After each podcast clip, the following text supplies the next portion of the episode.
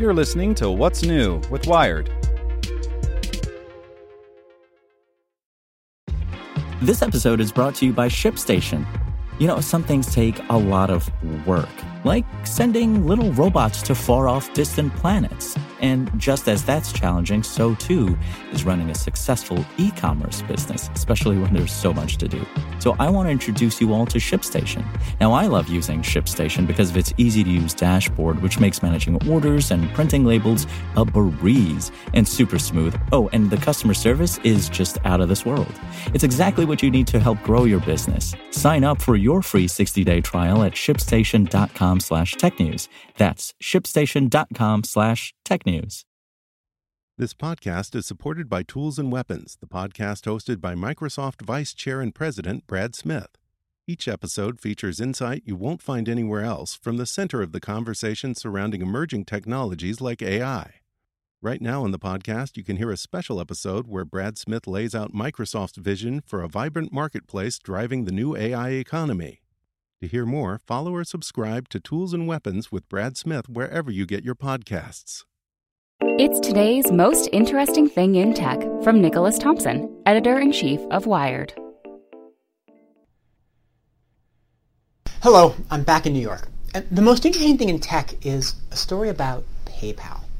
So, a few months ago, Facebook launched a new cryptocurrency called Libra. It was a big deal. The idea was sort of that Facebook will create a cryptocurrency that may ultimately be the way everybody sends money to each other online. It could become the new global currency of the internet. And Facebook had this interesting idea. Most cryptocurrencies are totally decentralized.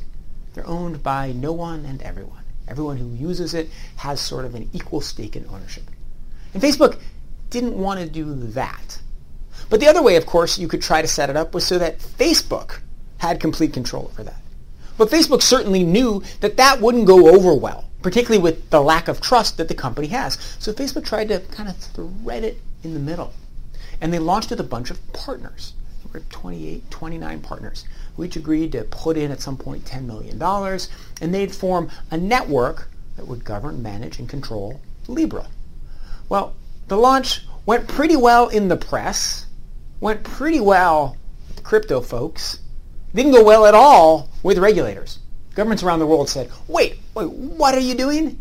Facebook's going to create a competitor to the dollar? No, no, no, no, no, no, no. And so they got a lot of backlash in America. They got a lot of backlash in Europe. They got a lot of backlash everywhere. And they still have a lot of backlash.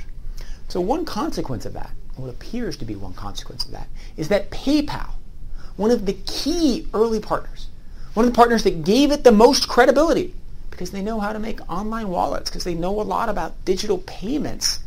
PayPal has dropped out of the Libra coalition. We just learned that this afternoon. If PayPal drops out, it means others might drop out, and it means the network that Facebook has assembled could crumble. Now, it's entirely possible that Libra will work out great. They'll figure out how to deal with the government regulators. They'll build back a network of supporters. Maybe they will get another digital currency, digital banking company like PayPal to back it. But for now, it's a bad day for Libra. All right, I'll see you on Monday.